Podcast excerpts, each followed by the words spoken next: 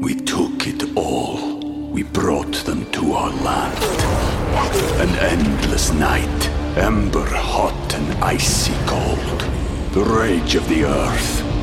We made this curse.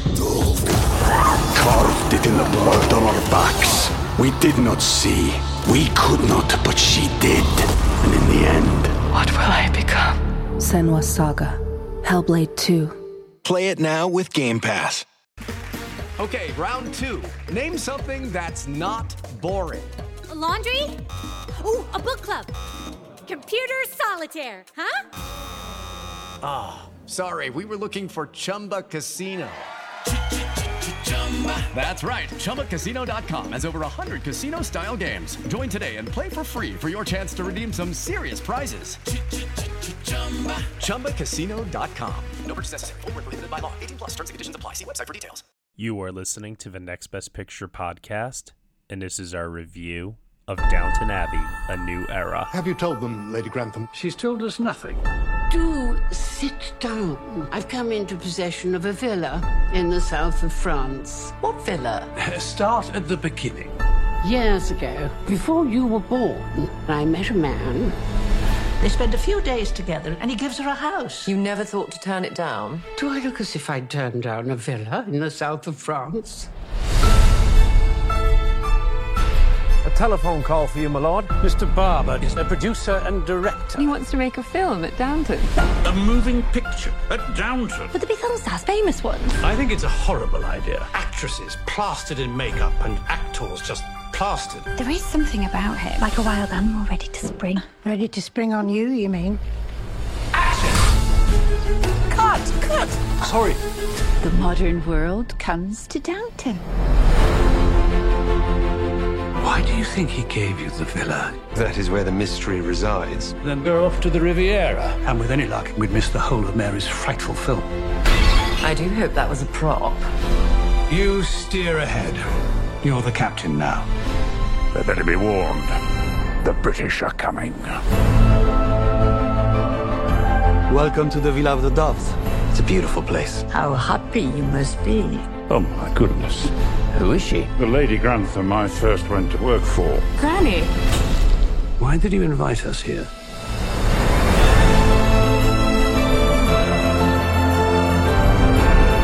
It doesn't look good for Papa if she felt the need to keep it a secret. There's trouble in paradise. You don't need me to tell you that marriage is a novel full of plot twists along the way. Women like us fall into two categories dragons and fools. You must make sure they think of you as a dragon. With that, I will say good night and leave you to discuss my mysterious past. It seems the public only want films that talk. I should have thought the best thing about films is that you can't hear them. Be even better if you couldn't see them either. All right, everybody, you were just listening to the trailer for Downton Abbey A New Era, and the story is as follows The Crawley family goes on a grand journey to the south of France to uncover the mystery of the Dowager Countess's newly inherited villa. The film is starring a huge cast of people Hugh Bonneville. Uh, Laura Carmichael, Jim Carter, Jonathan Coy, Brendan Coyle, Hugh Dancy, Michelle Dockery, Joanne Froggatt. Ah, God, that's too many people. Laura Haddock, Phyllis Logan, Elizabeth McGovern. Uh, who else is in this movie? Maggie Smith, Imelda Staunton, Dominic West, Penelope Wilton. Yeah, it just keep, it just goes on and on and on. The cast of Downton Abbey, ladies and gentlemen. This is directed by Simon Curtis, written by Julian Fellowes. Here to join me today for this podcast review, I have Nicole Ackman. Hi, everyone. And also joining us, welcome back to the podcast once again, sir, from the film experience, Nathaniel Rogers. Hello. And also here we have the news editor of Collider, the managing editor of the entertainment website Wealth of Geeks, Maggie Lovitt, first time on the podcast. Thank you so much for having me. No, thank you so much for being here to talk about this with us today. I know that uh, Nicole has been very, very excited ever since probably we did our last review of the first Downton Abbey movie to dive back into the world here of the upstairs, downstairs lives of the Crawley family. So, This is a sequel to the 2019 Downton Abbey, which performed very well at the box office. Critics also appreciated it. I mean, the show itself has uh, obviously accumulated a lot of uh, fans over the years and has garnered a lot of Emmy Awards. And so a lot of people were wondering if this would actually work as a film. And coming together uh, as it did, I actually did feel that it worked. It didn't blow me away. Like, I didn't think it was like one of the best films of the year or anything like that. But for fans of the show, it did what it set out to do. And now here we are again, only this time, instead of the king, the king and queen uh, visiting, this time they have Hollywood. Hey, look at that. Rumor has it in the third film, the WWE is going to visit Downton. we'll see how that goes. So, Okay. a new era. Uh, why don't we start off with Maggie, our guest here on the podcast? Maggie, in general terms, what did you ultimately think of this sequel? So I loved it. Um, it hit all of the the points that I was looking for for the movie. It carried over some really fun stuff from the series, interesting points that were brought up in the first movie, and it just it did what it set out to achieve. And I'm happy because my favorite character is happy. So that's all I could have asked for. And who's your favorite character? Thomas Barrow, okay, good answer. my bad boy. I love him.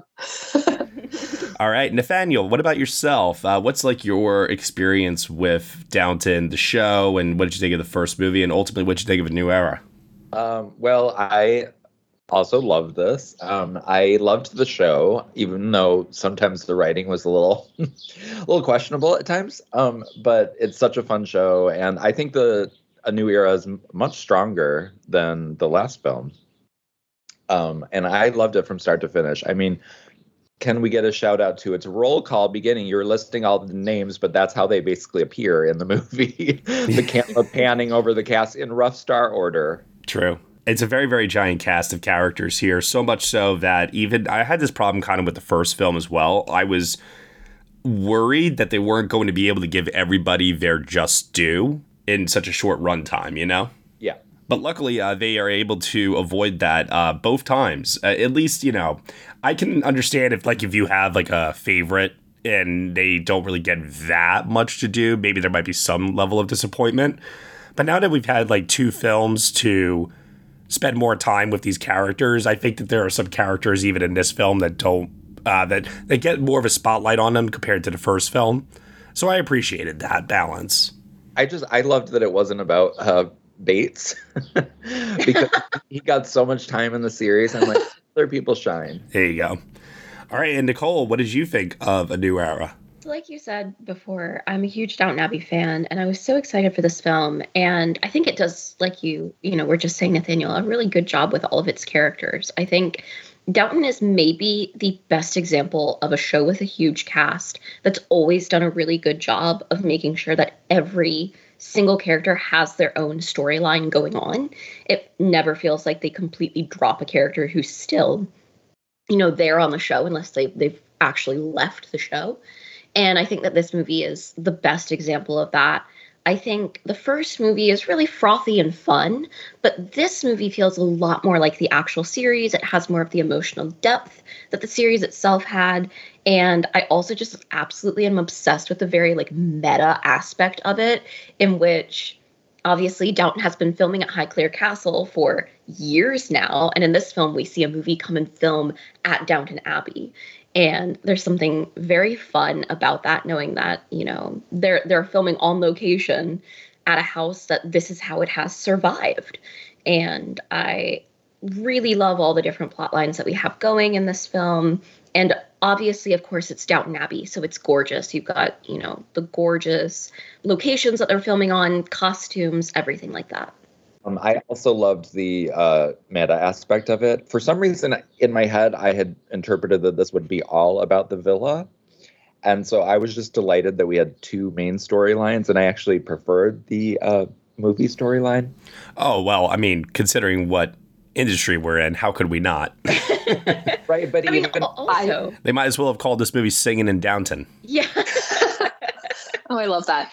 I loved how they incorporated that storyline in. And like Nicole was saying, the meta stuff like had me absolutely rolling in the theater because you know like so many little things about like the cast members and like hearing them kind of like snark about different things with these actors that have come to down and like it was just delicious meta content and I lived for it. Yeah. There's a lot of little in jokes in the film too, I feel like. Particularly there's because there's several couples within the Downton Abbey cast now.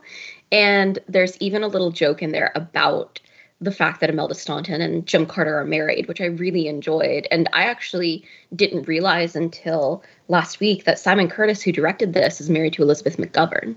So it really feels like a family affair. And I think that's part of how Simon Curtis was able to get this down so well is because he's been, you know, living on the edges of the Downton Abbey world for many years now. So he didn't have to do all that much learning to be able to take up this mantle.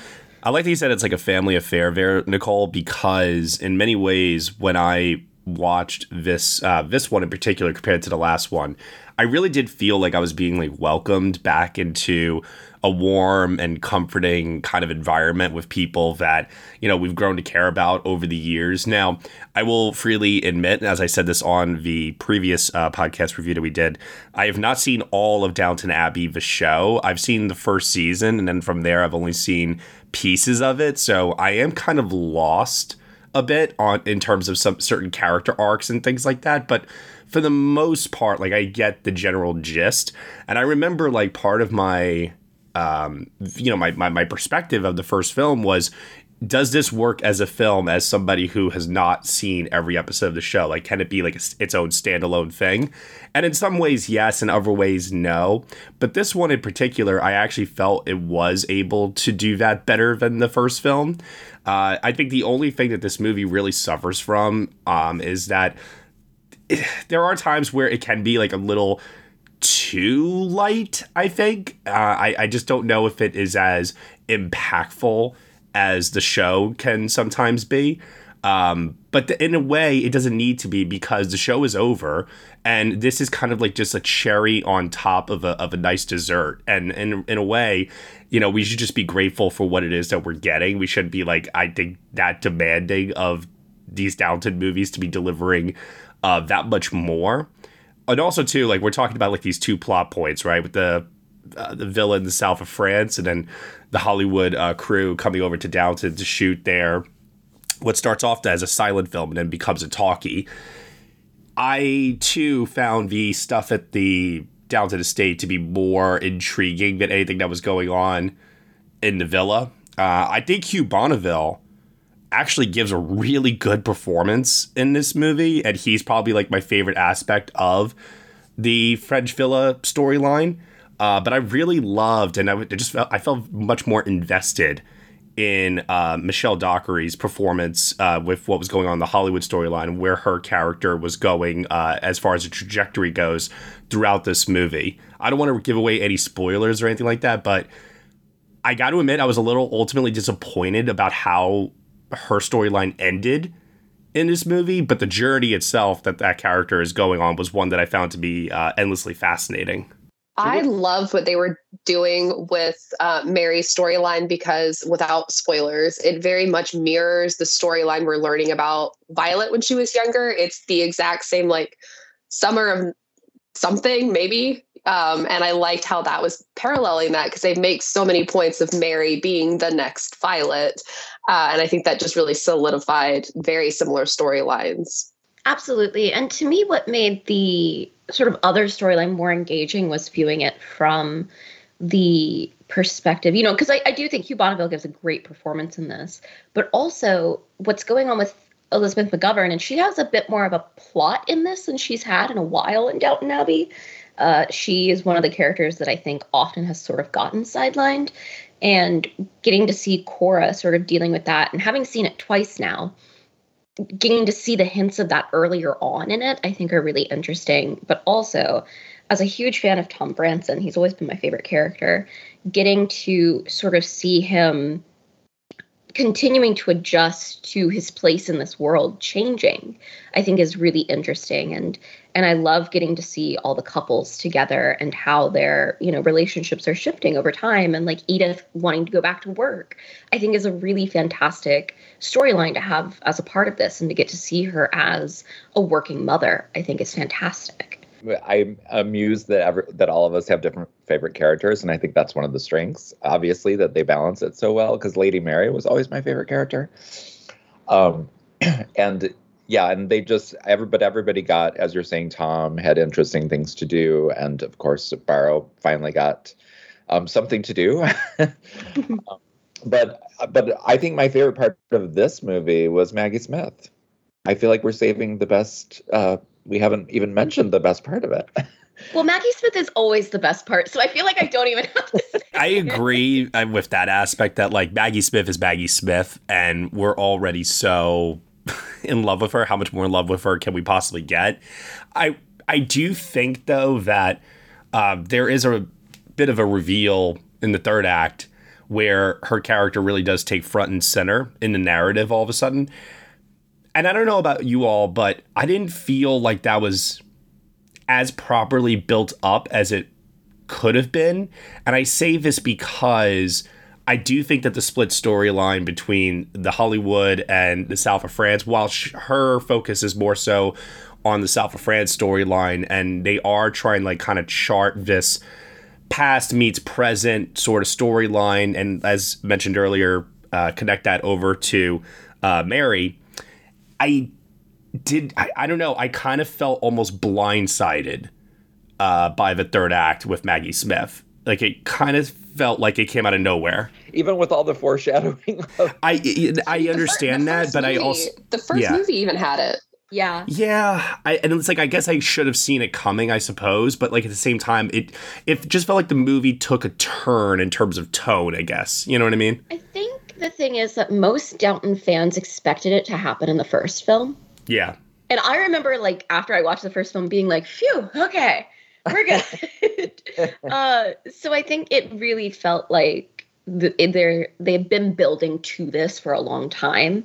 And I think part of the thing is, though, that uh, it is meant to feel a little bit sudden, even though we're building to it, just because mm-hmm. of who Violet is. She seems untouchable yeah in so many ways. And in this movie, we learn that in many ways she's not, that she has this sort of mysterious, perhaps scandalous past, and that, you know, maybe her life wasn't exactly what we thought it was when she was a young woman. And then also we're reminded of sort of her physical frailty as well. And I think that that's a really interesting sort of thing that we're we're seeing, you know, on multiple levels that maybe she's not the completely, you know, untouchable, strong dragon, uh, to borrow a phrase from the film, that she was sort of seen as for so long. I think her her uh, big monologue in the movie, um, where she talks about aging and herself as a young woman, was uh, like the most moving part of the movie. My best friend, who I've always watched Downton with, he was totally crying. um, and when she's talking about aging and that that it feels like you're visiting an alien world when you revisit your past, I thought was such a great way to tie in that the whole series has sort of been about the passage of time. Mm. Um, and especially this one, I mean, it's called a new era, but if you think back to the show, it's like every season was them dealing with changes in society and changes in technology and changes in political the political landscape. So they're always dealing with this. So I thought it was such a great way in the screenplay to tie everything together. And even with the house, they bring some of that illusion in. Like the house is aging, the house is dealing with new things. They're having to find new ways to keep the house running. Uh, and I think that's another really good tool to kind of give this illusion of the passage of time because we have covered a ridiculous amount of time with Downton, not just with the series, but also between the movies and just this very tumultuous, very uh, transient, very changing era for Europe and you know the world at large. I, I am really curious to know, just in terms of like the future of the series, because it is so generational in terms of the current cast of characters that we have, and characters are always having kids and things like that. Do you think it's possible that this series could have a very long sustained life? I'm talking like many years even beyond where we are now 15 years they could still possibly be making downton abbey uh, stories uh, obviously the current cast would be older and then maybe they could start focusing on a new a new younger cast or do you think that this is something that they will uh, always want. They will always want it to be like a period, um, a period piece in its own way, and they won't want to like continue it further. You know, I would absolutely love to see that. I would love to see like Sybbie growing up, and oh, I would. Well, in this era of nostal- of legacy sequels, and uh, we're in such a heavy era of that with movies and um, nostalgia that it really made me wish like some other series would do this. Like I want to check back in with the Mad Men characters, you know? Yeah. Because that's like in a way, as I was saying earlier, like like how this kind of felt was you have a time, you know, a period of time where you're away from these characters for a while, and then we're coming back a few years later, and yes, like we are still seeing this passage of time that's taking place, and that the world is changing, like you said, and I I had this thought of you know, there's so many different characters. Characters are dying off, new characters are coming into the fold. And I just remember thinking, well, if this show decides that it doesn't want to be stuck so much in this time period and wants to just keep moving beyond as we're moving beyond as well in our time like it will always be a period piece but it can just it can just keep moving forward i wonder like you know what other stories there are to tell uh, in terms of looking back on the past like this. I remember looking, and I believe during World War II, Highclere Castle, you know, where it films, was used as a home for children who were evacuated out of London because of the Blitz. And I would love to see them sort of go through the 30s and into the 40s. And, you know, we obviously had a season that really dealt with the effect of World War One on Downton Abbey. I would love to have one that looks at what happens to Downton Abbey during World War Two. I think there's a lot of potential still for these characters and for this house in particular, and to sort of examine what was it like for an English family of this caliber to continue to see them change their way of life? I think would be really interesting. And from, you know, everything that Julian Fellowes has said, I think he's kind of, as long as the people are interested in doing this, he's interested in, in continuing to follow this series and see where it goes. And I'd even be interested in sort of some prequel stuff. Like, Violet is a fascinating character. I would love a film about her and her youth. Good luck trying to replace Maggie Smith. That's all. we took it all. We brought them to our land. An endless night, ember hot and icy cold. The rage of the earth. We made this curse. Carved it in the blood on our backs. We did not see. We could not, but she did. And in the end, what will I become?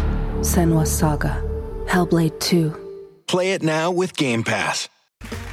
Okay, round two. Name something that's not boring. A laundry? Ooh, a book club. Computer solitaire, huh? Ah, oh, sorry, we were looking for Chumba Casino. That's right. ChumbaCasino.com has over 100 casino style games. Join today and play for free for your chance to redeem some serious prizes. ChumbaCasino.com. No purchase necessary. Full prohibited by law. 18 plus terms and conditions apply. See website for details. So I was mentioning before characters are coming and going, and in this film, A New Era, one of the things that was um, a, you know a selling point for a lot of people is that we have uh, a new cast of characters coming in from this like Hollywood storyline. So you have Hugh Dancy playing the director, uh, Jack Barber.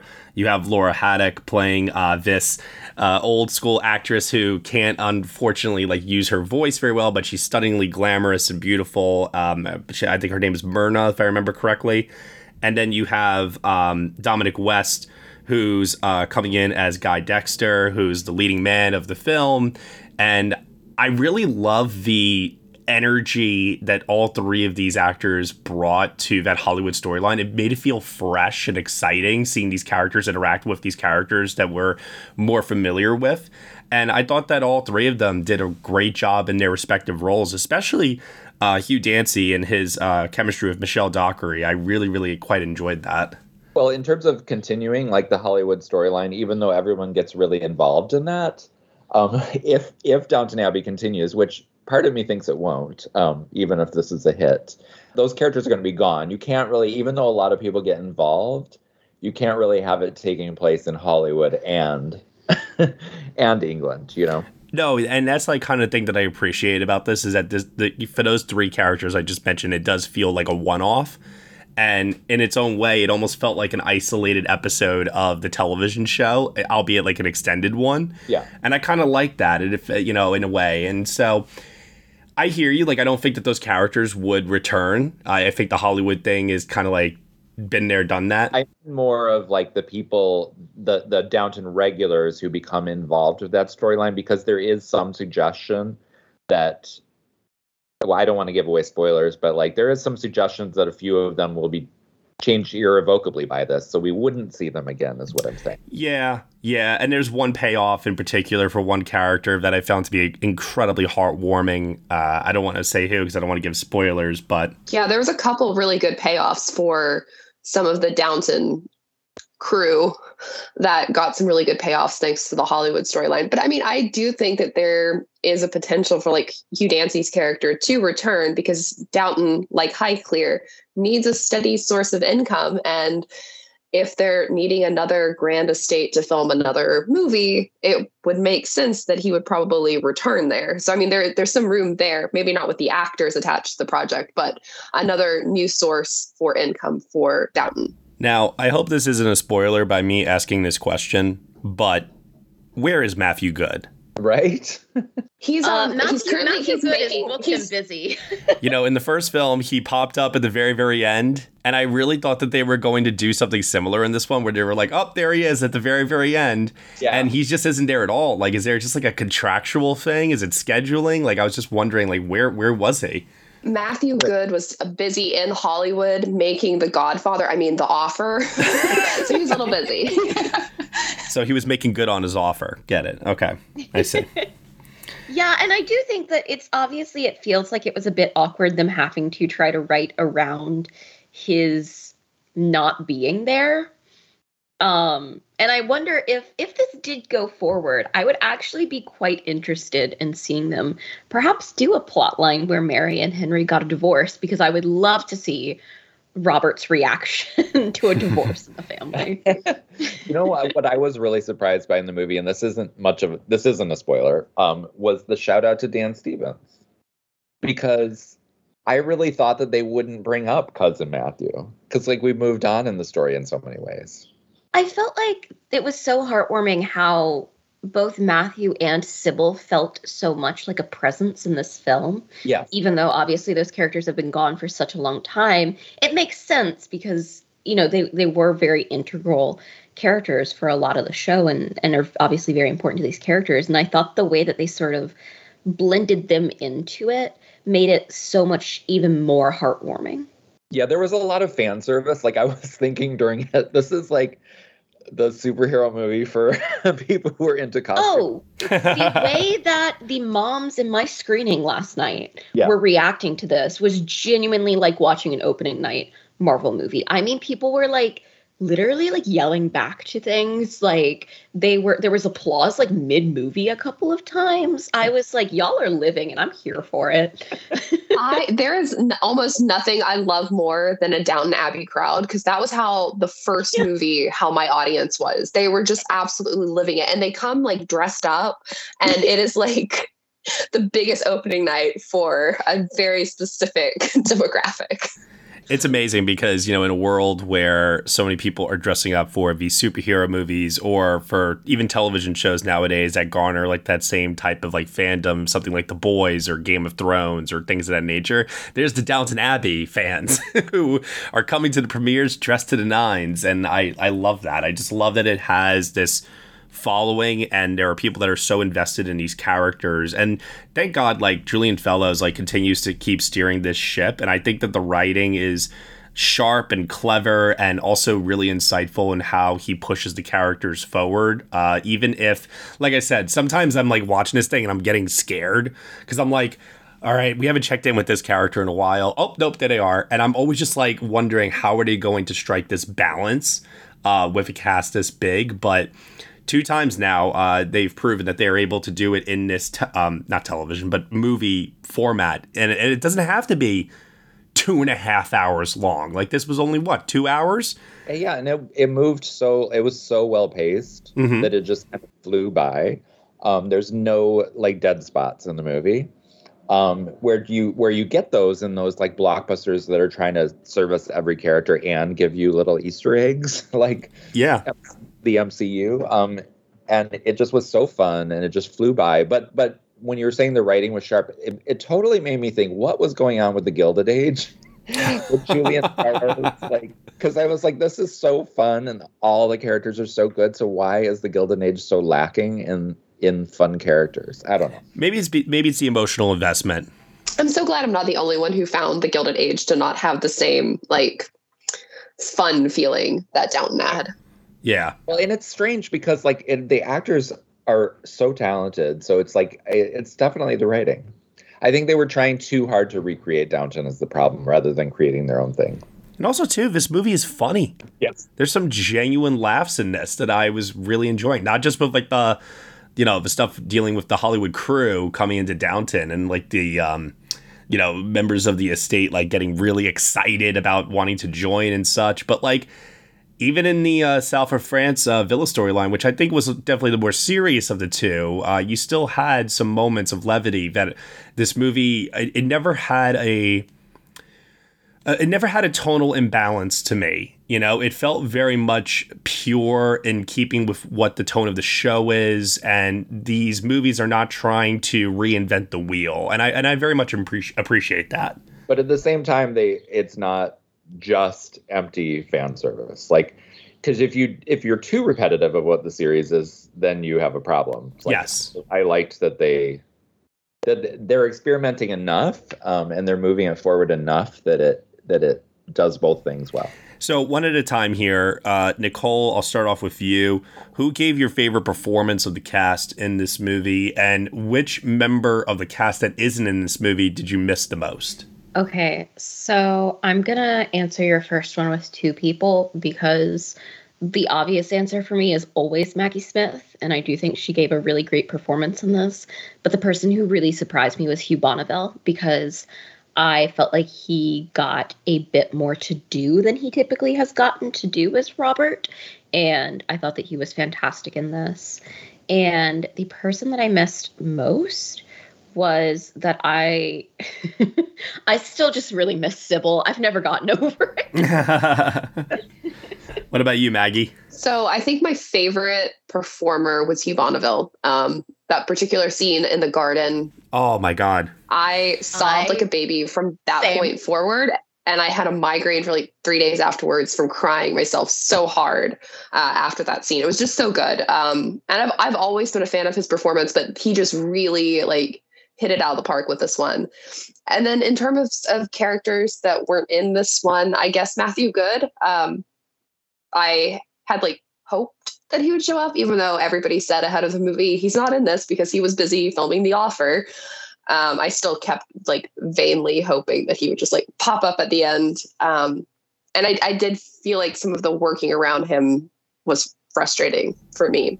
It's funny you mentioned that because I, I do think back to how many times I've seen, you know, shows that like keep these grand secrets about spoilers or movies for that matter, like with the MCU and like cast members are always lying in interviews all the time. Oh yeah, they're, they're not in this. Yeah, no, no, no, no. Like the, the, they weren't available for shooting. We didn't shoot anything with them. So uh, in a similar way, I felt I felt the same way as you with Matthew Goode, where I was like, ah, nah, he's gonna show up. Like they're they're pulling our leg, but uh, yeah, no, it wasn't meant to be, unfortunately. Nathaniel, what about you? Um, well, I mean, for this movie, Maggie Smith all the way. Um, and I just want to say that I don't always feel that way about the show. Um, because you know everybody's like, "Oh, Maggie Smith, give her more Emmys and all that," but um, like she's always great, but she was not always my favorite part of the show. Um, and but I think that this movie is such a tribute to her in so many ways, and I think she just aced it. And in terms of who I miss, this is a really weird answer. Um, but I still miss um, Sarah O'Brien, the evil lady's maid, she, who left the cast so long ago. But I thought she she was so deliciously mean, and this and in some ways the Downton storylines lack a little bit of conflict now because you love everyone now. Like there's no villains ever. now it's all like not just just fan service, but you know, there's nobody you, that you don't want to see get what they want, you know. That's a very good point. Yeah, I didn't really think about that while watching this, but you're right. There's no one in this that I would like kind of paint as antagonistic. Well, maybe Nathalie Baye, who plays um Yeah, but which just feels so mean because she's Yeah. going through her own thing and like it's so and then the other character, well, I'm not going to give spoilers about who's pitched as a sort of a villain. They make sure that you love her by the end, which I thought was like a, a little bit of a misstep. Um and uh, yeah, I just think it could use a little more conflict. Okay. Yeah. I mean, conflict creates drama, right? And drama's exciting. So I get that. I think that's like kind of like what I meant earlier when I said uh, that this just feels every time I watch it so delightful and light and it's nice and pretty and everybody's dressed well and like that's all well and good. But I like me some drama. I like me some juicy stuff that's going on. And, uh, you know, sometimes I feel like these uh, the, you know th- these movies could use a little bit more of that but i do think that in terms of the fan service and also pushing the characters forward as i mentioned earlier like this movie just strikes a balance that i am still kind of in awe of that it's able to achieve oh and my, my favorite performance is hugh bonneville i think i said that earlier but that garden scene in particular with elizabeth mcgovern uh, just yeah, I, I'm on, I'm on the same page as all of you. I was like, why, like, why am I getting misty eyed right now? uh, and I also really just want to give a shout out to uh, Dominic West, who, man, you want to talk about some movie star charm that he was putting on in this.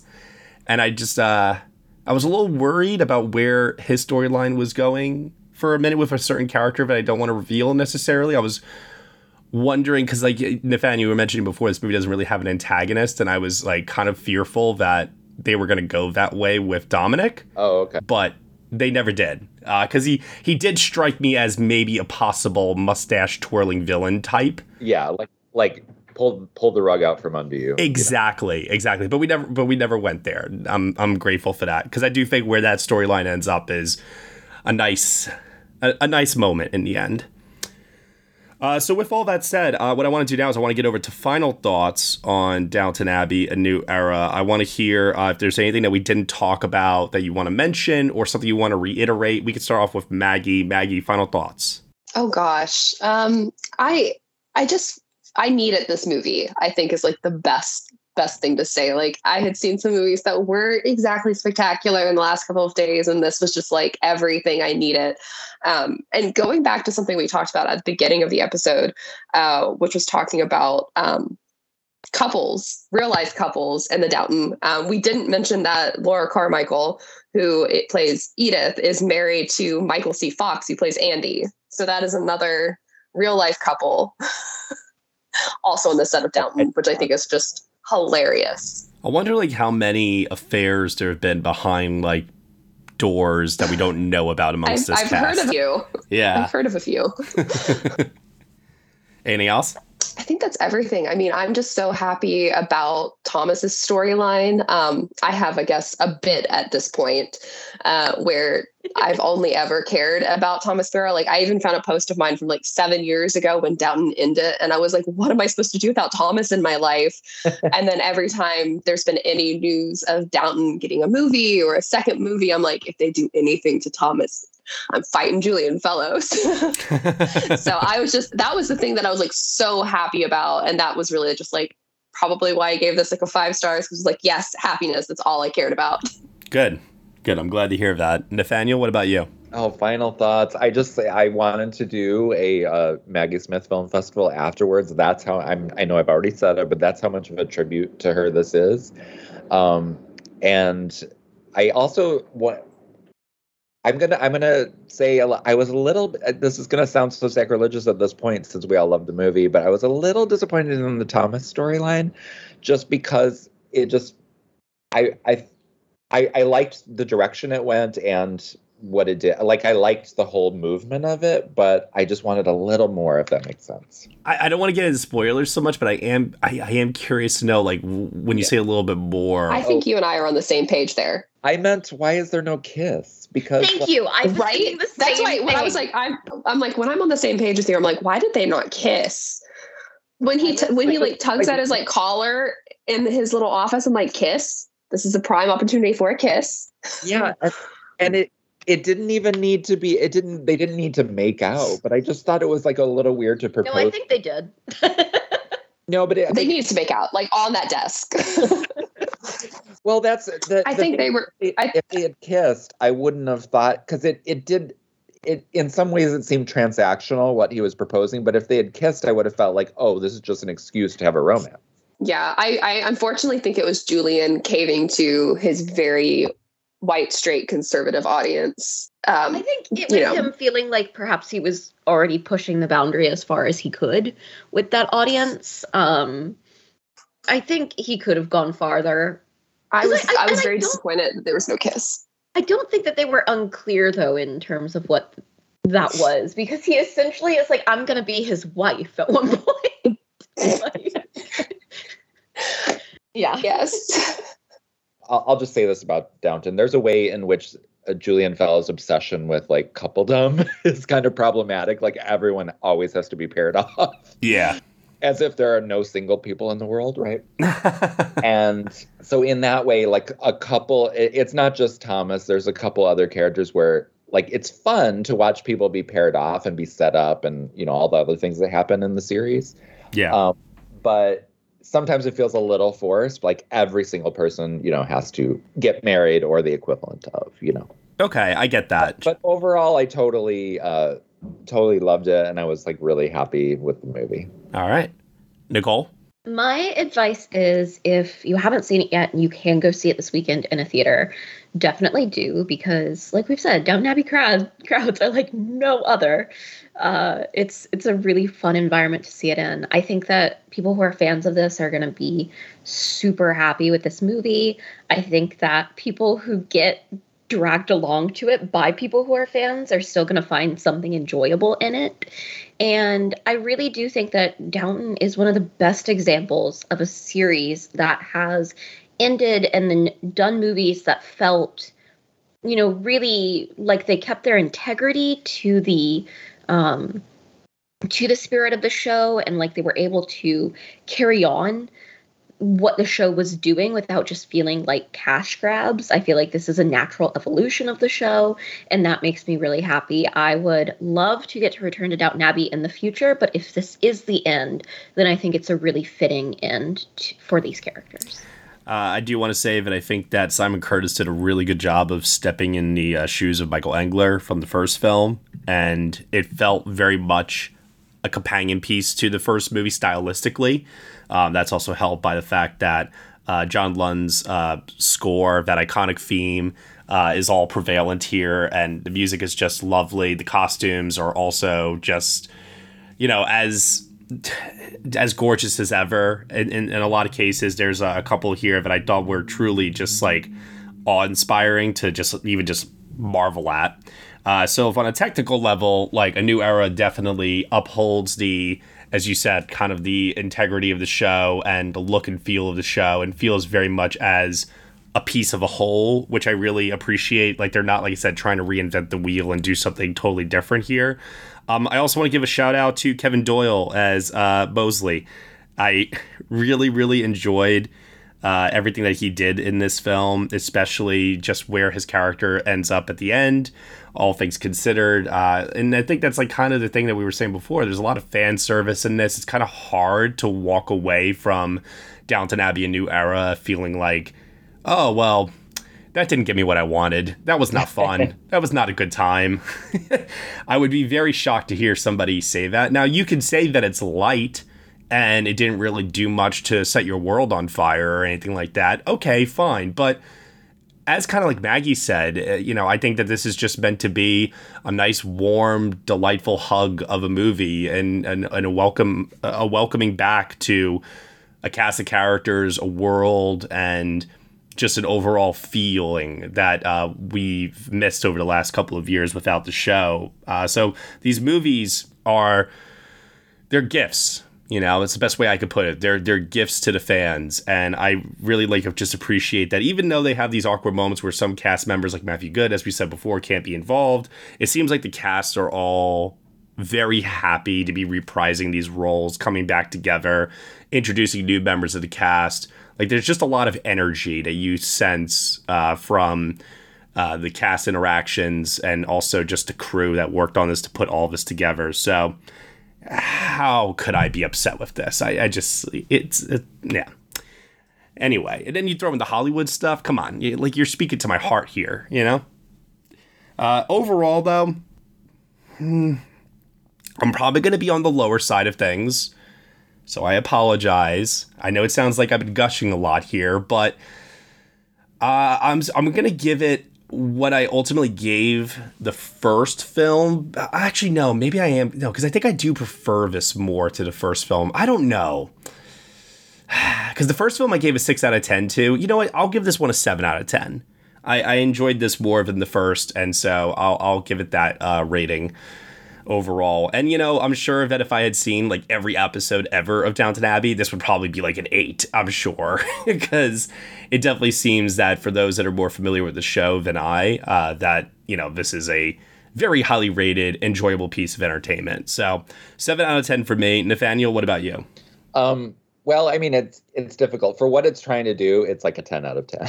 That's like a film, I would say eight out of ten. But I, I do want to say it's like it's hard to rate uh, things like this as films because so much of your emotional investment is from like hours and hours and hours of time spent with exactly. Yep. So I would say that if this were still the television show, it would be one of my very favorite seasons of the entire show. Nice. Yeah, I definitely think that's important to keep in mind when we're hearing everybody's ratings here. Context, context, context, context. It's always important. So I would say eight out of 10 as a movie. Yeah. But as a fan of the series, one of my all time favorite seasons. Love that. Nicole, what about you? I'm an 8 out of 10. I do think like it's a really really lovely film. There's nothing, you know, particularly um overly exceptional about it from like a craft standpoint. It's very solid and very well done. But I do think, you know, it, it is that thing of I think it's everything that it could possibly be. Yeah. Maggie? So I when I approach a movie, like I let it start five stars and then I take away points as things like don't hit the mark for me, et cetera, et cetera. So this didn't get any stars taken away uh, as I was watching it. So it's a solid five for me because it hit all of the points that I was looking for coming into it. It paid homage to this, the series. It connected things from the movie. The characters all had, you know, for a huge ensemble cast, they all had their own little storylines that all came to a close at the end. Um, there's a lot of really good payoff. There's a lot of, you know, really good um, interpersonal conflict kind of moments for the characters that were kind of overdue for them, like for Cora, for instance. So it it didn't lose any points for me. So I'm giving it a five out of five. Um, because that's just how I, I grade movies. And a five out of five on our scale kind of it equates to a ten out of ten. You're standing by that? Just want to be clear. A hundred percent, yeah. I didn't have any problems with it. Alrighty. Uh, and then when we talk about Oscar prospects for Downton Abbey, a new era, you know, Nicole and I, we were talking about this before because the 2019 film came out in, uh, I think it was September, if I remember correctly, uh, somewhere around that time. So it was more primed up to be a possible award season contender, especially for costumes. People were wondering, oh, will Maggie Smith be able to translate from Emmys to the Oscars? None of this ultimately ended up happening. It didn't score any nominations.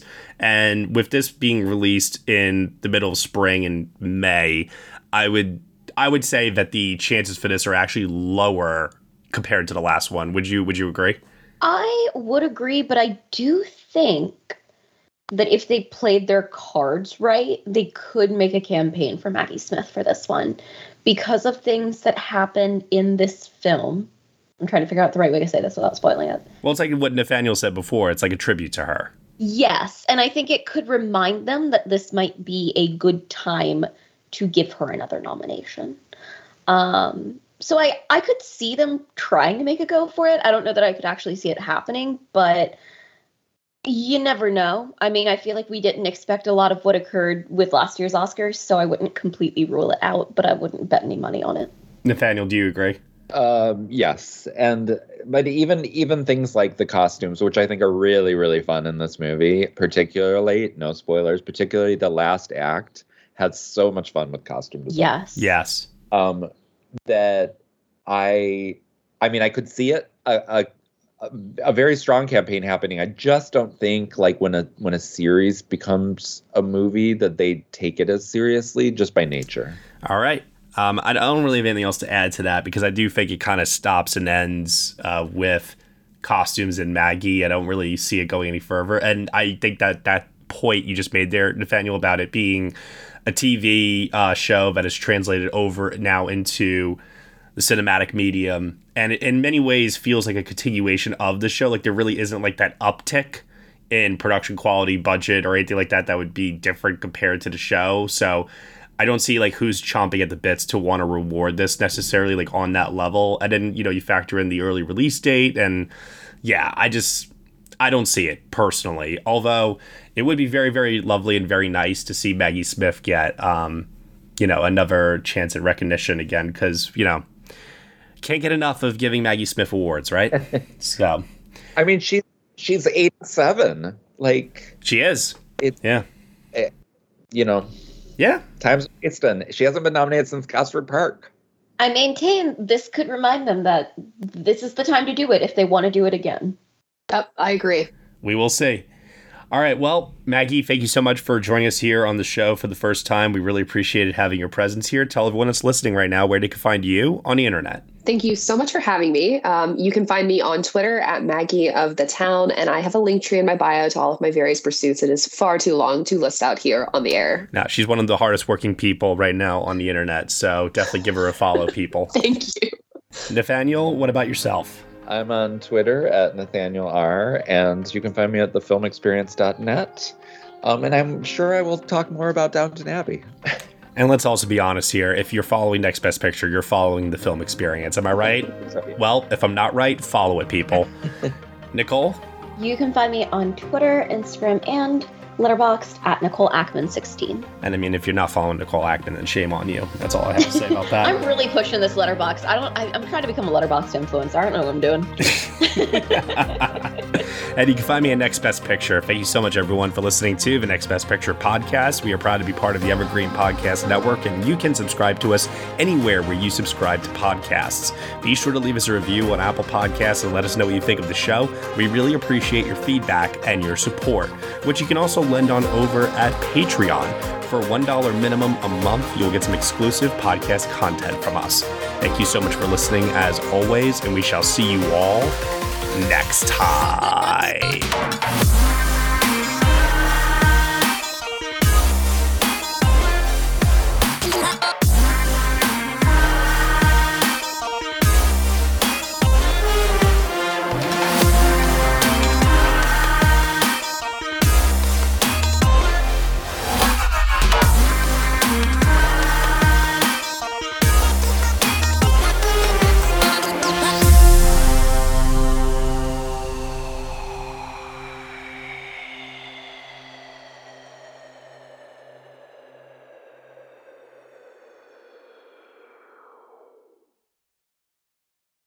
Lucky Land slots, you can get lucky just about anywhere. This is your captain speaking. Uh, we've got clear runway and the weather's fine, but we're just going to circle up here a while and uh, get lucky. No, no, nothing like that. It's just these cash prizes add up quick. So I suggest you sit back, keep your tray table upright, and start getting lucky. Play for free at LuckyLandSlots.com. Are you feeling lucky? No purchase necessary. Void where prohibited by law. 18 plus terms and conditions apply. See website for details.